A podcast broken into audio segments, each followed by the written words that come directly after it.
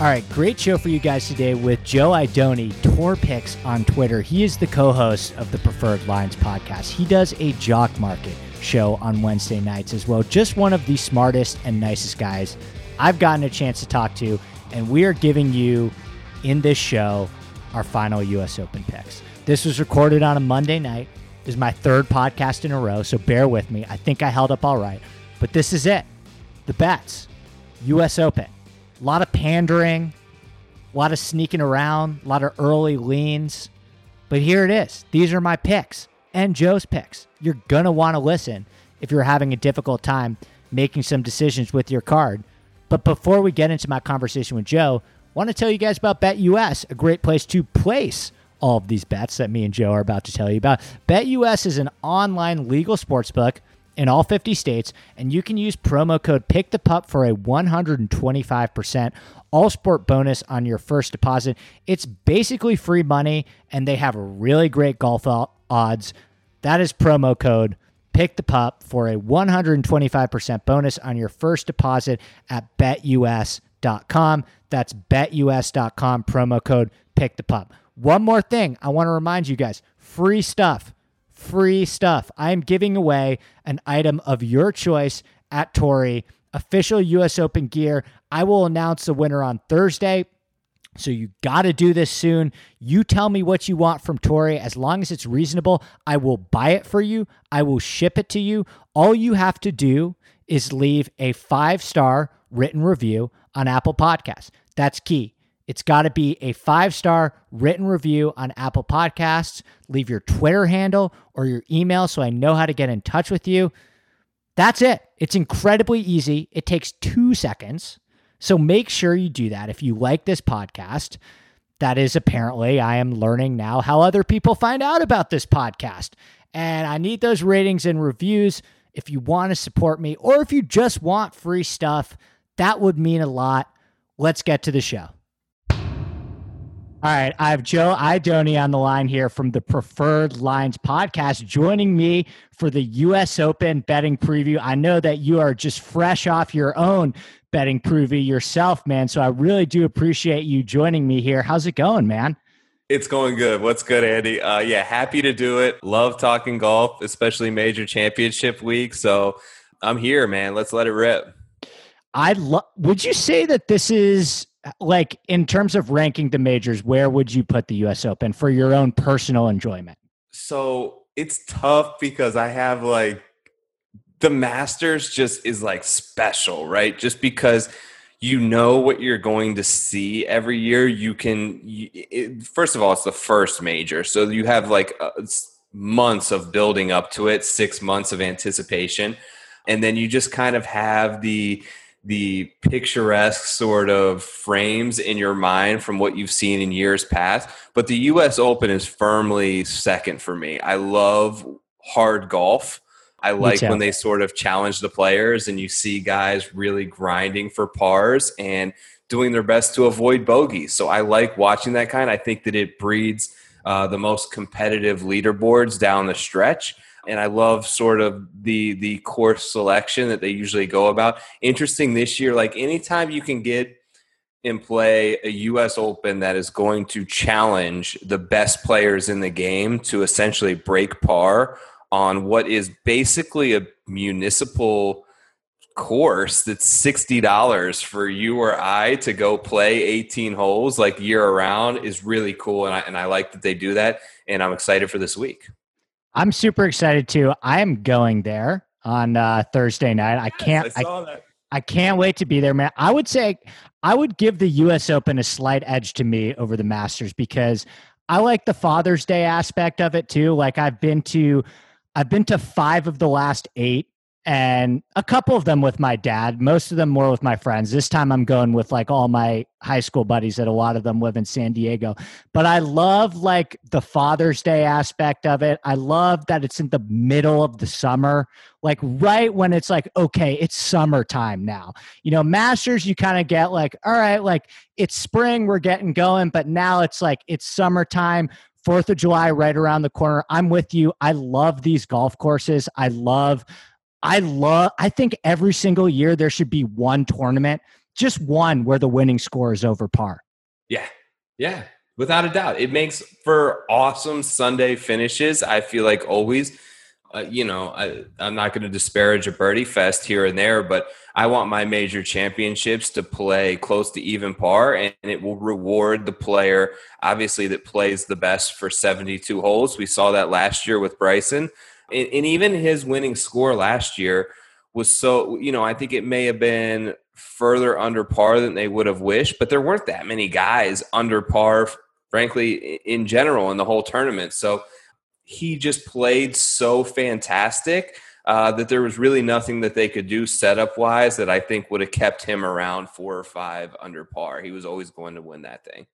I think you're right. I think it was there were like 20 players under par after round one at Wingfoot. Mm-hmm. And by the end, I think that Bryson was the only one. I think he won at five under, and I think he won at one by five shots, and Wolff was at even. I think. Yep. Yeah, yeah I, I think, think you're right. So anyway, dude, I have talked a lot about this course already. I have released like a full kind of breakdown for my Sunday pod. I just recorded a podcast with PGA Splits where we get into a bunch of kind of the metrics and stuff like that. So I'm blue in the face from talking about Torrey Pines. I would rather just kick it to you and you kind of tell me the big things that kind of stick out to you this week about Torrey. Yeah, well, listen, I I kind of defer to guys like you and PGA Splits on like course type stuff because I'm more of I'm more of like a feel type better. Like I, I bet probably with my heart more than looking and diving into too much uh, statistical stats and in in course architecture analyzations. But for me, anytime I think U.S. Open, it's distance. Um, that's king. You've got to be able to hit it far enough. If you aren't in the top 50 in the field in terms of distance off the tee, I'm essentially crossing you off this week. Even good players like Webb Simpson and and guys like you know, even Tyrrell Hatton and guys like that, I just don't think that they have the length to compete here. Um, so you can kind of whittle the field down to a pool of maybe 25, 30 guys and then go from there, right? And then you bring in your stats. So for me, Torrey's always been a second shot golf course ever since I, I sort of watched what Mark Leishman did a few years back, where sprayed it all over the ballpark. It didn't matter. He hit three fairways on the day and still shot the best round of the day on Sunday at the course. So tiny greens around the green game, the ability to not make bogey, and just the the guys that we typically look to to play hard U.S. Open grind fest well are going to play well here again. I completely agree. I got one more question for you before we dive into mm-hmm. the board. Have you heard about the graduated rough chatter? Yes. Is that so? With you being on site, is that a real thing that's going to happen? Well, I am not on site yet. I'm heading I'm heading okay. out on Thursday. I live in LA, but I'm heading out on Thursday. No, I'm referring to the Paul Tesori comments on the Tour Junkies podcast yes. where he was like, I think that the way that they are going to combat the distance thing last week is by making the rough thicker closer to the hole I, this is just chatter that is like in my head right now. I have no confirmation that that's actually going to happen. By the way, that's probably the thing that you want to say if you're Webb Simpson's caddy. Yeah. He obviously he wants that. Yeah, of course he does. He wants every advantage in the book, but I hate that idea. Me too. I don't think that they're going to do that. I hope that they don't do that. I Logistical nightmare. Ever do that? Okay. So if you hit it 285 off the tee, you're going to hit a lot more fairways than someone that's hitting it 320 by nature. That's your advantage.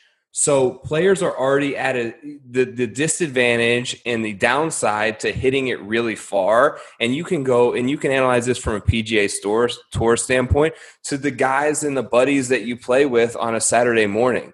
Like the guy that hits it the furthest is going to have the biggest misses, right? It's just it's just how golf is. So they're already going to have a wider range. It's already more difficult for them to hit fairways. And now you're going to make the rough play and, and penalize them even further for being long. I hate that idea. I hope that they don't do it. And i would be really really shocked if that was their method of of tempering and negating what Bryson and Matt Wolff did last year because I didn't think it was a problem.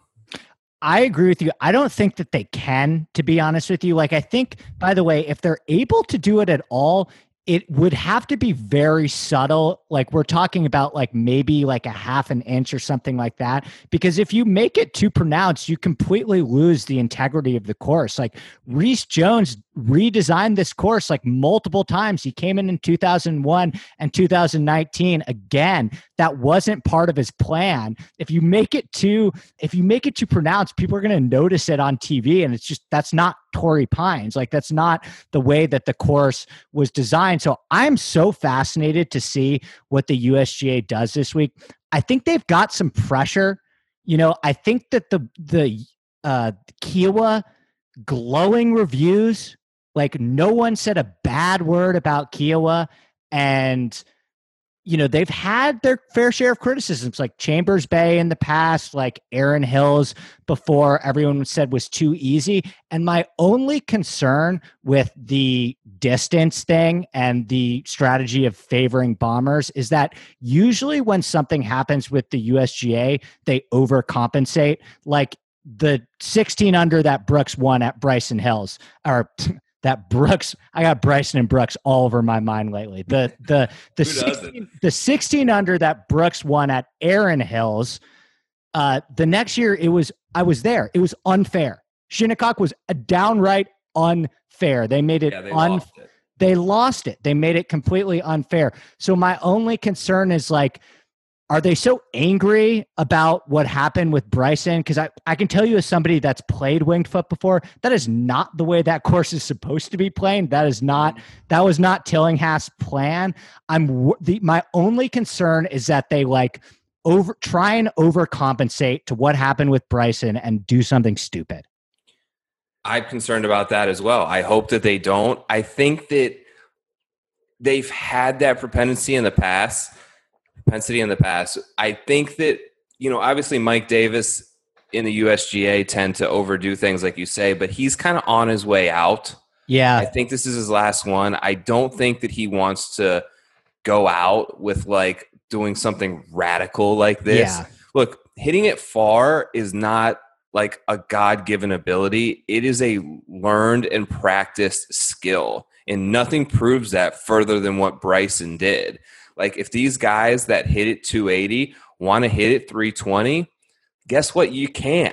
You just got to work your ass off, right? You got to get in the gym. You've got to get stronger. You've got to start swinging harder. You've got to start swing training. Like anyone can, like Bryson was not long. He wasn't. That was no. not, the, the driver was not a strength of his game. And he changed himself, his body, his game to, to add that skill set so I think that trying to diminish that with how you set up a golf course to penalize someone who hits it a long way is not the right way to go about things for for the future of the game in general and especially for a United States championship.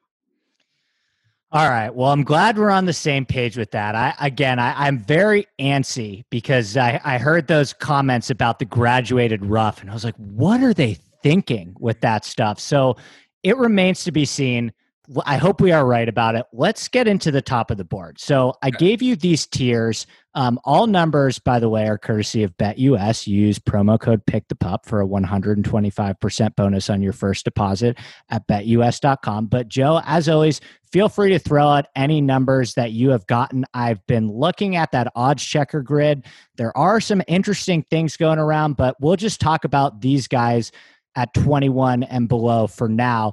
I'm seeing Jon Rahm at 10, Dustin at 14, Brooks at 16, Bryson at 16, Jordan Spieth at 18, Rory at 20, Xander at 20, Collin Morikawa at 20, Justin Thomas at 20. Let's throw Patrick Cantlay in at 25 and then stop there. Okay. Who has your attention in this range? So anyone who's ever followed me throughout the last couple of years at Tour Picks on Twitter knows that I'm firmly uh, a founding member, I like to say, of Team Brooks. I bet Brooks at almost every major. He's been very good to me. I'm not going to stop here. I have zero, zero concerns about what we saw last week at the Palmetto Championship. Uh, just as I had zero concerns coming off of of what was it, the Byron Nelson right before the PGA. Like he played like crap there, missed the cut, came to the PGA and was right there in the final group. So I think that he possesses the most value. I got an 18 to 1 earlier today. Um, you'll see it anywhere from 16 to like 18 right now. I'm not the I'm just not the better that's going to run to the counter and bet the consensus favorite. So for me, it came down to that sort of next tier and weighing sort of the pros and cons of each.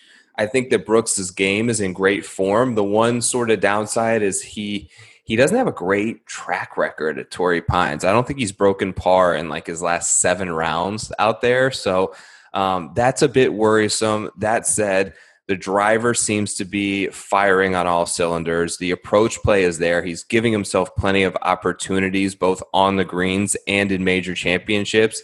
And there's just a trust factor there for me where I feel like if I'm going to bet someone under 20 to 1, I'm confident that he is going to give me everything at a major championship.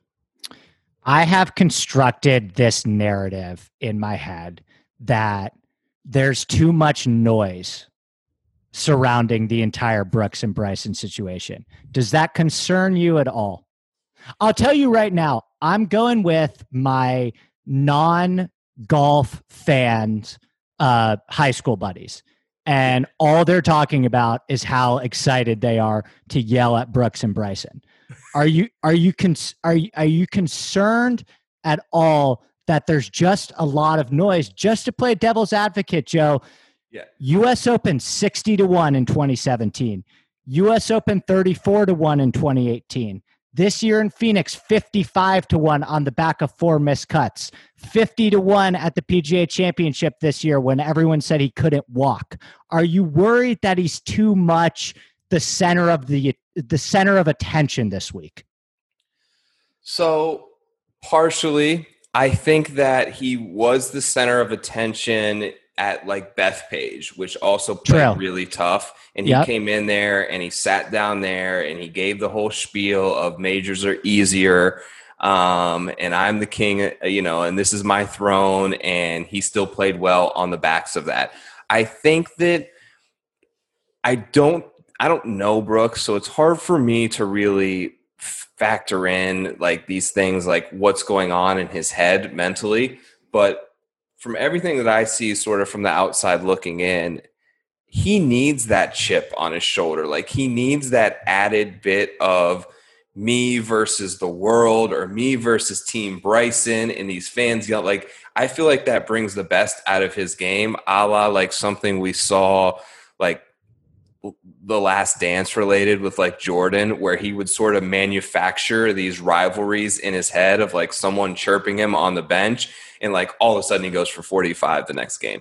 Like I think that Brooks has that ability to play his best when he feels slighted. Like I can remember like him taking the the words of like Brandel at the Masters a couple of years ago and like using that as fuel to sort of continue to motivate him to play his best.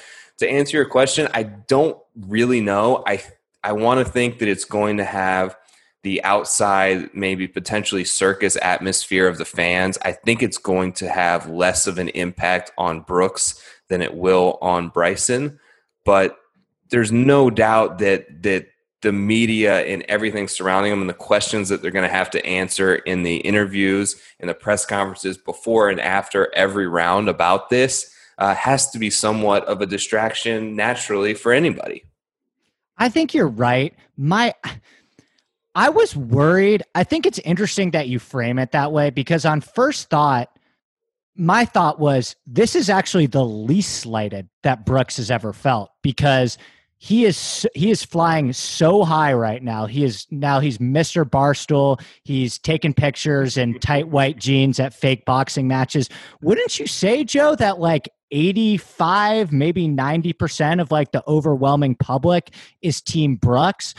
You know, I, I think that at first glance is like he's a little high on his own supply for me right now. And I like him a little better when there's the funky pictures of him not being able to bend down and no one's even talking about him at all. But at the same time, I do think you're kind of right in the sense that he's just kind of over this, a lot of it too. And Bryson is the defending champion. We're digging so deep into narrative street right now, by yeah. the way, for us to like, I think it's fun to talk about, but I have no idea. Like, I was I was arguing with Luke about this on Twitter about like how oblivious is Brooks and Bryson to this? Like we have no idea how much they really really care about this.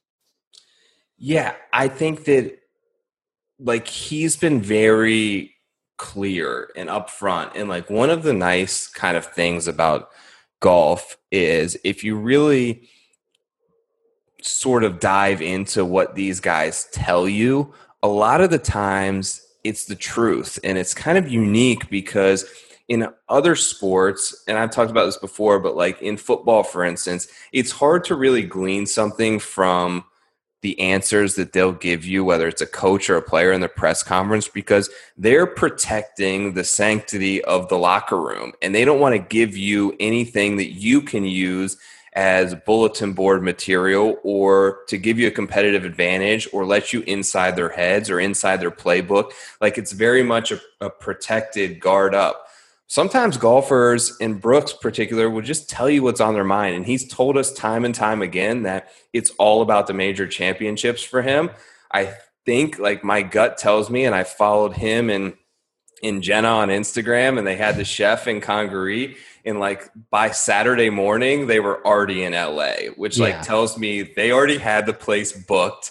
Like they already had the plane set up. Like they knew they were going to miss the cut and go get there and just get a couple of drives off, walk the fairways. Um, which, by the way, the solid ball striking.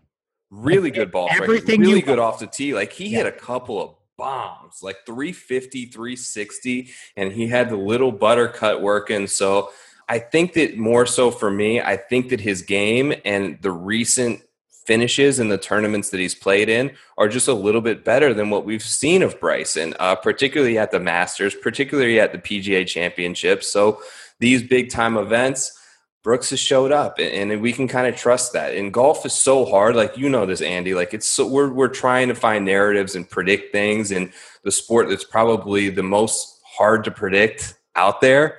Uh, so you've got to just find something that you feel like you can lean on. And for me, it's it's that major championship upside of Koepka. Let me ask you a DJ question because you when you mentioned Congaree, you had me starting to think about DJ. Public perception better or worse on DJ after Congaree?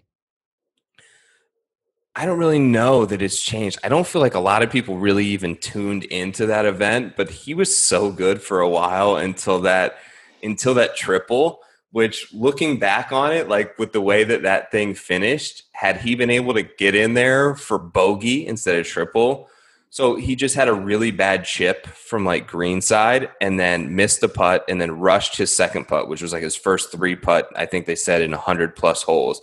Like just get that up and down for bogey and you're in a playoff and he probably wins, right?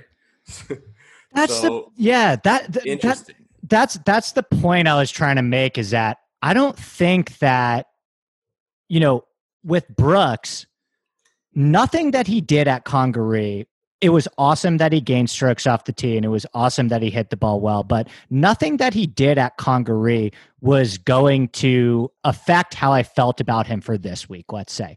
Now, with DJ, I actually didn't necessarily feel that way. I did feel like DJ had a little bit more to prove because the ball striking with DJ had been so bad. Like his irons just hadn't been good for like a couple of months. So, my best case scenario with DJ was that his irons and ball striking turned around, but that coming out of the week, the public perception was negative.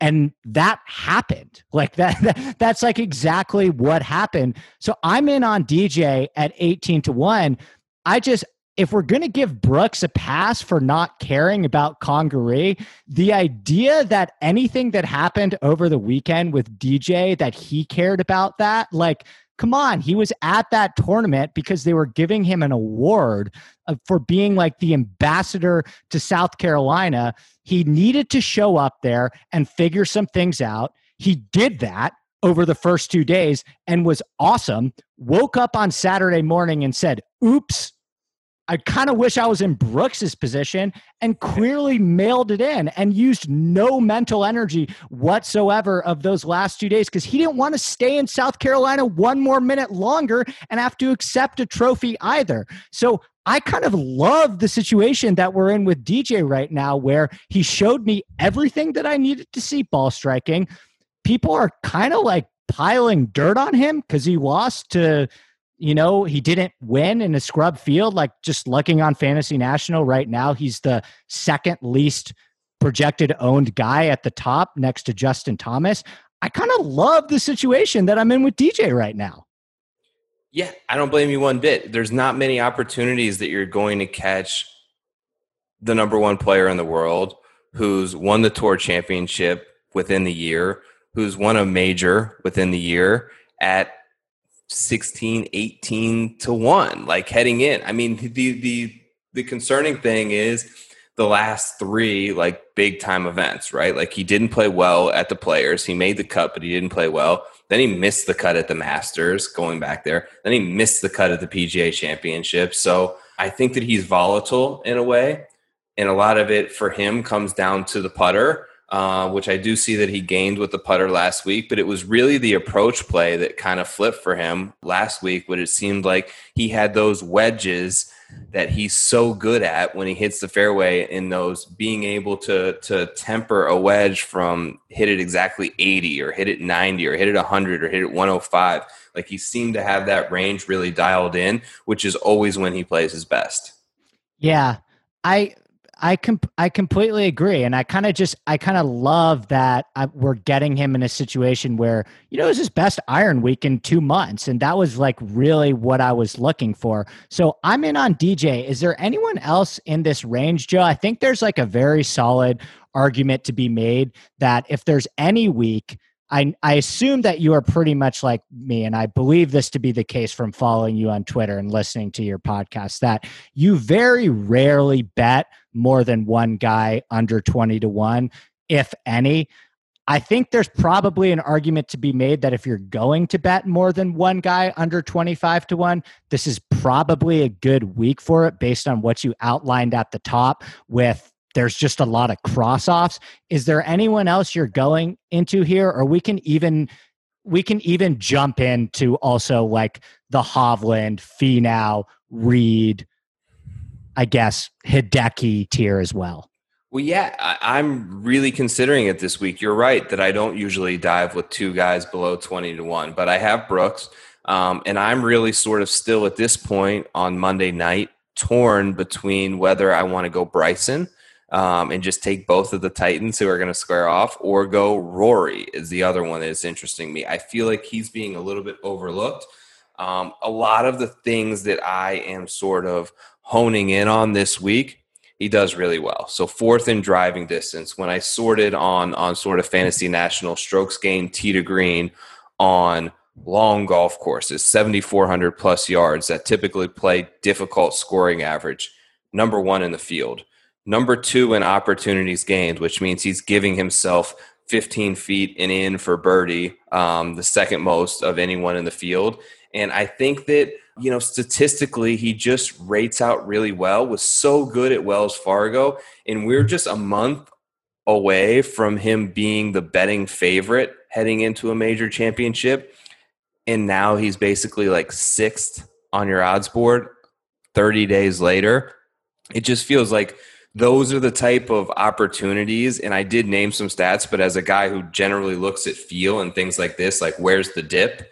This guy was at the top of the odds board a month ago. Granted, it's going back to Kiawah Island, but he usually doesn't perform well in those type of oper- those type of events where we see all the hype around Rory. Feel like he's a little bit maybe slept on this week, down there at twenty to one. Uh, I feel like I'm going to get there with him. I'm leaning that way over Bryson, but I'm still very much have both of them in play. I am betting Rory. The only, I'm with you. I bet him already at 20 to 1. The only reason why I didn't feel super super compelled to like wax poetically about him off the top is because I've already talked so much about him. But I think you're right. And I, you know, I think it's fun to do the narrative thing a little bit. We're a podcast. That's what that's for. Yeah. And I think there are some benefactors. Again, this is all conjecture, but I do think that there are some benefactors to the Brooks and Bryson situation. And I do like how this is all setting up for Rory. Joe, when is the last time that Rory entered a major not being a top eight storyline? Right? Like, uh, like, is he a bigger storyline than Brooks this week? No. Is he a bigger storyline than Bryson this week? No. Is he a bigger storyline than Spieth this week? I don't think so.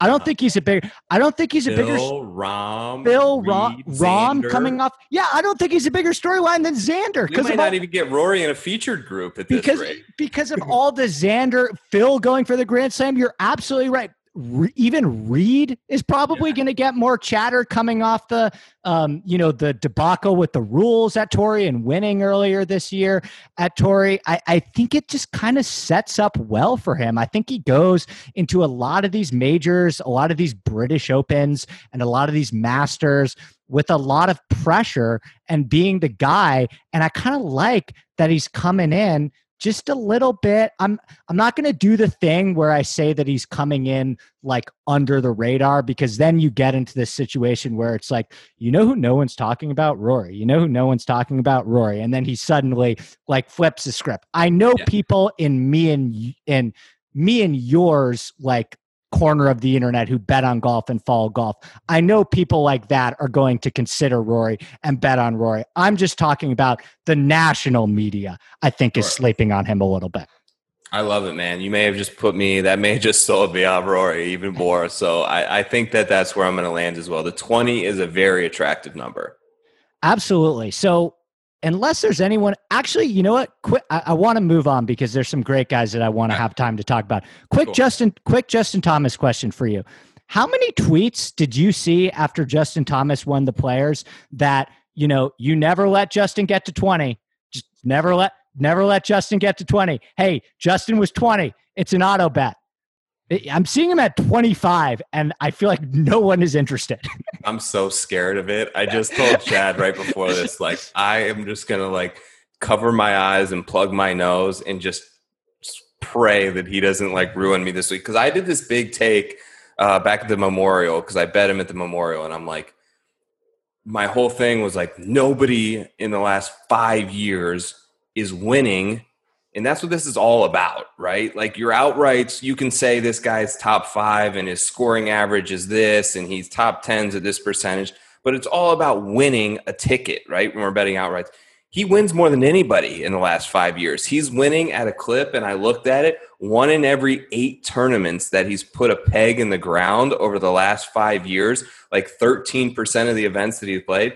Nobody's really close to that. Like DJ's somewhat there, but yeah, seeing him at 25 to 1 is scary. And I'm worried that I, you know, I made this big spiel on him and then I'm not going to bet him this week. But my concerns are the accuracy off the tee seems to be having sort of wild misses. Like he's not just barely missing the fairway. Like when he miss hits someone, it's driver in hand, like pointing way left or way right.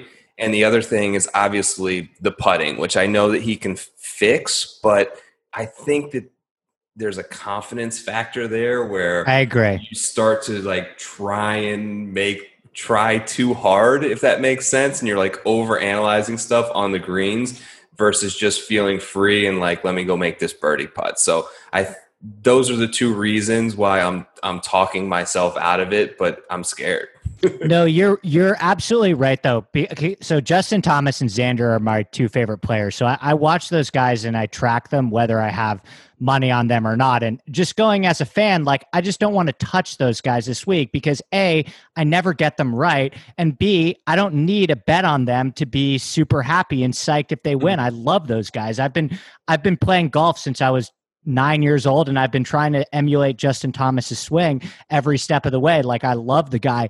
And I've been watching him closely, Joe. You're right. There's not, it's not, it's not JT right now. It's not like he doesn't have that luck that I'm so used to seeing from watching him in all those PGA Tour live groups. I watch him almost every week, and I, I watched him at Colonial, I watched him at Memorial. It's just, it's not quite there yet. And if you're going to do the trends thing too, eight of this is from Dave Tindall's great article, but eight of the last 10 winners have had a top 12 in one of their previous three starts. JT has not done that. He's probably the biggest name not to have done that. There's some other good players who haven't, but JT's probably the biggest name to not be checking the recent form box. So I'm with you. Like I I don't totally see it. I really hope he plays well um, because I love the guy and I, I can't wait to watch him. But you're right. It's just, it, it's so strange to me because it's like the number, you know, it's just a blind number play, but I think people aren't gravitating to him for a reason. Yeah, I mean, it's it's almost one of those where you have to ignore the number, and I would normally tell myself this to ignore the stats and just take the number. But um, I think betting two guys sub 20 to 1 is is the reason that I'm going to justify not betting him this week. Makes sense. So let's get into let's open this up all the way. I already mentioned Finau and Matsuyama and Hovland.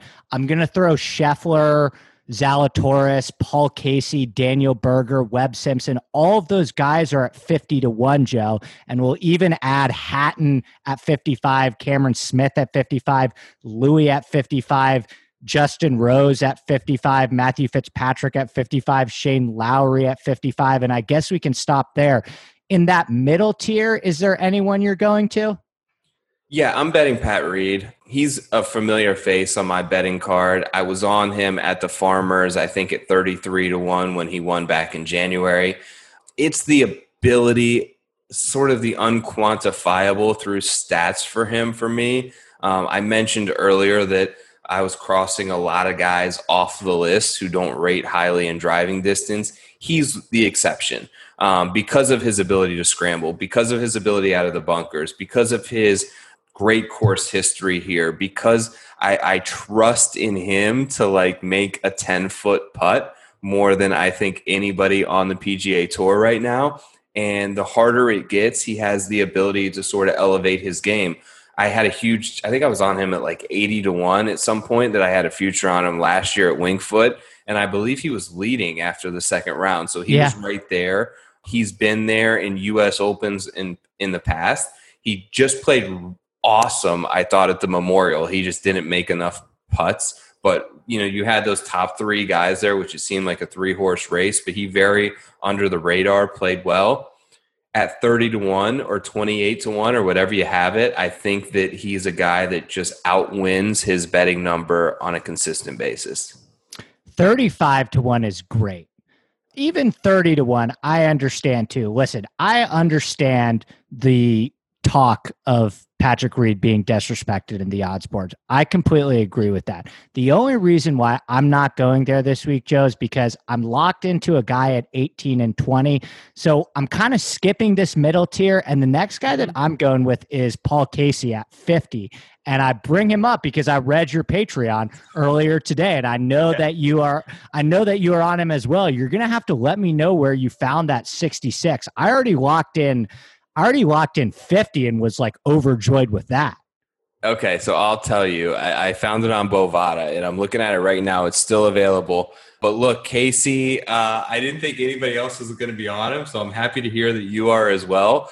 But the long iron play, he's fantastic at 175 plus, 200 plus. He's great at. He still hits it very far for his age. I think that seeing, you know, like all right, so he top fived at the PGA. He top fived at the players. He's not playing the same schedule that I think he used to. He's sort of limited his events a little bit. And I think seeing like an old guy like Phil go out there and do it and all the glory that he got has to be sort of motivating for 43 year old Paul Casey.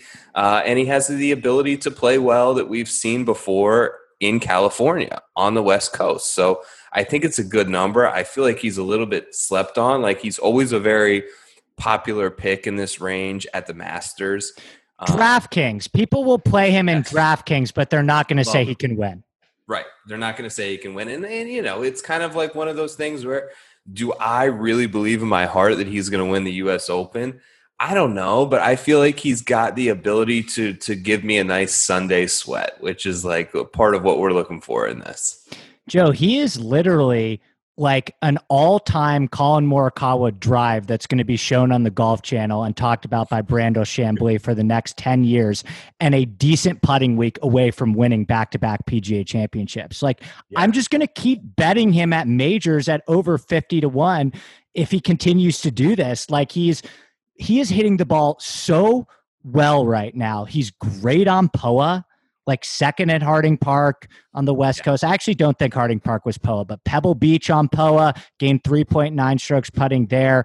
Uh, he has gained 8.1 strokes on approach at the PGA. Like if you're if you're just looking at the numbers from the PGA, it's like how did Paul Casey not win this tournament in back-to-back years? Like he was so so damn good in these majors and I agree with you. Like I think I think at 43, I'm not going to say that the clock is ticking because we just saw what with what Phil did, but I think he's playing some of the best golf of his career and he knows it's kind of time to take advantage of it. I would rather bet him at 50 to 1 this week than a lot of these younger guys that kind of terrify me, but I just think this is such a good spot for Paul Casey. I totally agree. I'm with you there. I think that uh, the approach numbers are fantastic. And you look at his last five events, like at the Players, 4.4 on approach, at the Arnold Palmer Invitation, 5 on approach, 8.1 at the PGA, 5.3 at the Valspar. Like he's racking up approach numbers very well, like you said, that is Collin Morikawa or Justin Thomas esque. And I feel like just sort of the the limited schedule and the fact that he's not finishing like second, or a lot more people would sort of be on him. So maybe he is a little bit uh, slept on this week. And I think that uh, 50 plus makes a great bet. Anyone else here? I think we can probably open it up to. I mean, we can talk about some of these guys. I'm not betting them, but you know, like I I like Scheffler here a lot. I like Zalatoris here a lot. I just you can't bet them all. I think Daniel Berger is like a great DraftKings play. Like I don't think anyone's really going to play Daniel Berger, and he I think he does make a lot of sense here. I'm a little out on Webb for some of the stuff that you just outlined, and I watched that Tour Junkies interview with his caddy, and it was a lot of like, "Tell me your guy can't compete here," without telling me your guy can't compete here. So I, I just I don't Hatton just finished second at the Palmetto. He finished a stroke back at the Palmetto and led the field in strokes gained ball striking and like finished second at the Palmetto, losing like three strokes putting. All these guys, uh, Joe, and we can extend now all the way up into the 100s if you want to throw Ancer in there and Niemann in there and Fleetwood in there at 66 and Burns and Sungjae and and Leishman and Adam Scott now at 80 who else has your attention in this range? Are you kind of stopping there because you have those heavy bets at the top, or are you kind of a little bit more interested in adding some guys in this 50 to 100 range? So what you said with with Scheffler and Zalatoris were kind of spot on with the same way that I'm sort of like I like them both. Um, you can make a good case for either one of them, especially Scheffler here at your bet US number at 50, I think is a very fair number. But at the same token, you can only bet so many guys, right? I've kind of already sort of picked my two in that area.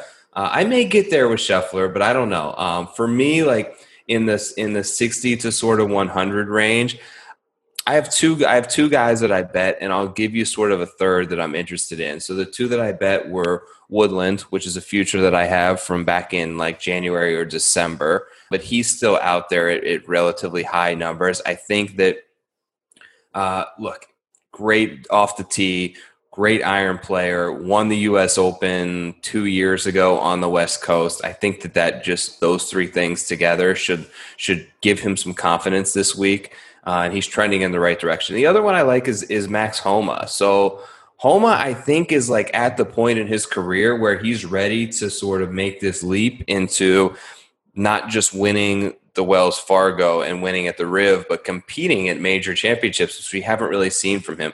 Anytime you get him as a West Coast guy out on POA grass in California, he's fantastic on the greens. Like he's basically a level par or sub field average putter on the East Coast when you see bent and Bermuda grass greens.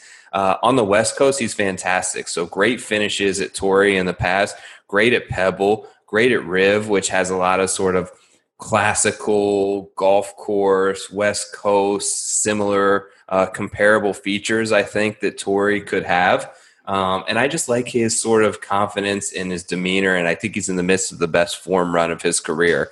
And the last guy that I'm interested in that I haven't bet yet, but as it flirts toward triple digits and 100 to 1, I may find myself on Adam Scott. So I'm there. he's it's unique in that like he's one of these guys that you just feel like can just show up and compete, and he has that ability. Great course history here. Um, I think Bamford Golf. I saw tweeted out like scoring average at Torrey Pines South recently. the charts. He's got the best scoring average on Torrey Pines South. Uh, I think Reed is second, Adam Scott is first. Always plays here well. He told us, and you know, I talked earlier about guys that will sort of tell you the truth. He told us at the beginning of the year that there's really only like eight events that he cares about. I can tell you with 100% certainty, this is one of them one of he's got circled on his list. So as he gets toward triple digits, like I'm going to be very tempted by him. I'm there. I, I bet him at hundred to one. He, you can find a hundreds out there. Yep. Um, I'm seeing 80 on Bet US. I, I think that's okay too. I'm with you, man. And maybe like the theme of my card in this range, the other guy that I have bet in this range is is Fleetwood at 80, and that's probably a more difficult sell. But listen, a, a lot of my card this week is like, doesn't it feel wrong that these guys have the amount of majors that they do? Like, I actually think that Dustin Johnson at 36 years old with two majors to his name is an absolute travesty. It is a travesty. Adam Scott in his 40s with one, Yeah. and Paul Casey at 43 with zero. Yeah. I just, that is, listen, I spend a lot of time on these numbers. That is not the reason I landed on Adam Scott. I'm just, I think, I think it's fun. I think it's fun to talk about because I just noticed a theme with all of my guys. But you're absolutely right. He's been unbelievable at Torrey every single time he plays it. His best finish of the year was at Torrey when he finished 10th. He's really good on these long, difficult, classical golf courses. Like the two courses that I kind of found to be the best uh, comps for Torrey, just in terms of similar leaderboards and stuff, were Muirfield Village and Bay Hill. You know, longer, classical, a little bit thicker rough, a little bit more difficult scoring average. A lot of the guys always pop up at the same courses. Adam Scott has been awesome at both. Um, and he's sneaky long too. Like I, I'm dubious. Uh, I'm dubious on driving distance in terms of like what, how much separation there really is. Like, for example, Adam Scott's 11th in driving distance, and Hideki Matsuyama is like 75th. I'm dubious to how much like of a difference there actually is, but Scott's long. Like he's Yeah. he's really long, and I think he is one of those guys that if you're going to take out a lot of the guys in terms of distance, I think you got to even even into his 40s. Scott's Scott's a bomber, man, and I, and I I really do think that he can compete here. He was I bet him at Memorial too, man. He was a little bit better, but you know I think I, I really think this is a one that he's going to show up for. So I'm totally with you on Scott. Yeah, I've sort of bet him a couple times as well. I think that I was on him at Torrey earlier this year where he played okay. He was like my big bet at the week Honda Classic field this year that I went to, and he played pretty well there. Actually, I believe he topped He ten. did, So yeah. it's like, yeah, the talent level for him and the upside is the type of guy that if you said Adam Scott won the U.S. Open at Torrey Pines, like that's not going to floor you. These other guys at hundred to one, like if I told you that Garrick Higgo, even coming off a victory, or Charley Hoffman or Jason Kokrak won the U.S. Open at Torrey Pines, like you're going to be like, wow, right? But Adam, like you're telling me Adam Scott, you're like, yeah, that sounds like that. That's something that's very feasible for the level of player that he is to accomplish. I completely agree, man. I think that, you know, this is a really interesting range. Like I'm looking here at a lot of these guys like Charley Hoffman and Garrick Higgo now is 100 to 1. I think that Higgo number is all over the place. I've seen like 125 still available and I've seen like 50s. But I just trust I trust Adam Scott a lot, and I have. It's really tricky with these majors, man, and I'm interested to hear your take on this because I think Morikawa and Zalatoris have kind of broken the mold a little bit and kind of forced me to reconsider. But I tend to trust these veterans. Like I, I, I, gave Rose a long, hard look too. But then I keep hearing all of these quotes. Like I'll never forget this quote that Kisner gave. I think it was a week or two ago where he was like, Are you mentoring the younger guys? And he was like, mentoring the younger guys like what are you talking about like these younger guys are more ready to win than me like they have no fear they just go out and play like they're ready to win now so my only concern with like gravitating more so to to the grizzly vets we'll call them is that i do think that some of the stigma of uh scotty scheffler or will zalatoris can't win their first pga tour start in a major I don't think they care at all. Like, I don't think like all the crazy videos of the rough, like all that stuff, you're going to hear a lot of the veterans probably talk about how hard this is. Like, I don't even think they think that way. And that's the only thing that scares me. Yeah, I would agree there. Um, there's definitely a new breed in terms of confidence and the the the mental fortitude to be like, I'm ready to win right now. At sort of playing devil's advocate, like I think that some of these older guys though have been there, right? They've seen yes. this road. They've seen US Opens. They've seen them play level par. Like a lot of these events that Morikawa and Burns and Niemann and Scheffler play on a week to week basis. They're birdie fests, right? They're eh, you got to go out Very and you've got to shoot 65 3 days in order to be in the top 5 of the leaderboard. Uh, it's not the way that this event plays, so it's unique, sort of in that aspect where it's kind of a a once a year type thing where it plays very different than they're used to. So the ability to understand going into it, hey, I'm going to make bogey. I'm probably going to make a double. Like it's, yeah. it's how I respond to that. And if I can get in with a 71 with not my best stuff today, I'm still right in the mix of it. Like if I come out tomorrow and shoot 68 and just birdie the three par fives and par out, like that's a great round. Like I'm right back in the thick of it. So it's just a different approach to it. Do I think that they can all understand that and get there? It depends on the player. But I just I, I I like the fact that we know that some of these guys have been down this road many times before. Any bombs, Joe, like in this 100 plus range? And even if you're not, even if we're not talking about betting outright, are there any guys above 100 to 1 that we haven't already touched on that you have some interest in, even if it's in like finishing position, top 20s, DFS? Any guys like above 100, 100 that you're either betting outright or just have interest in in general? Yeah, not a whole lot for me, in all honesty, this week you know, I, I do have Homa at 110 to 1. That's kind of the highest that I've gone on my betting card. In terms of like a top 20, I have some interest and I and I, I may not do it, but some interest in Patrick Rodgers, who has a good course history at Torrey Pines. I believe he's like 400 to 1 on some books. Um, won the U.S. Open qualifier down here in, in, Palm Beach by like three strokes at the Bears Club. So played pretty well last week at Congaree as well um, and has played well at Torrey previously. 19th, I have him rated here in the field in terms of distance. Um, so there are some positive things. Fifth in, in strokes gained putting on POA. So there are a couple of things where if things go perfectly this week, I can see him finishing maybe like 14th or something like that. The other guy, and I have to pull up his odds that I'm just kind of interested, and you mentioned in watching, is Cameron Young. Interesting. I, I, I would, yeah. I kind of want to see him.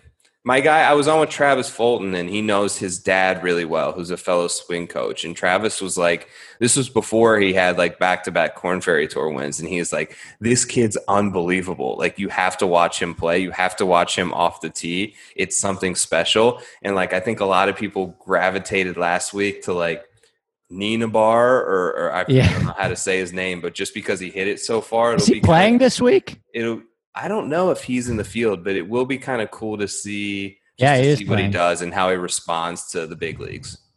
Yeah, you know, I struggle with some of those guys, and and it was kind of how I like missed on Higgo too. Is like if if I'm not if I don't have a ton of data on them, I tend to overlook them, and that is a mistake clearly. So I need to do like a deeper dive on Cameron Young because you are not the first person to have mentioned to me this week in terms of some of the guys that I talk betting with that just pay attention to Cameron Young. What are, what are his outright odds? Are you seeing? I'm Like looking. 400 to one or something like him. that? No, I believe he's beyond that. Let me just double check here.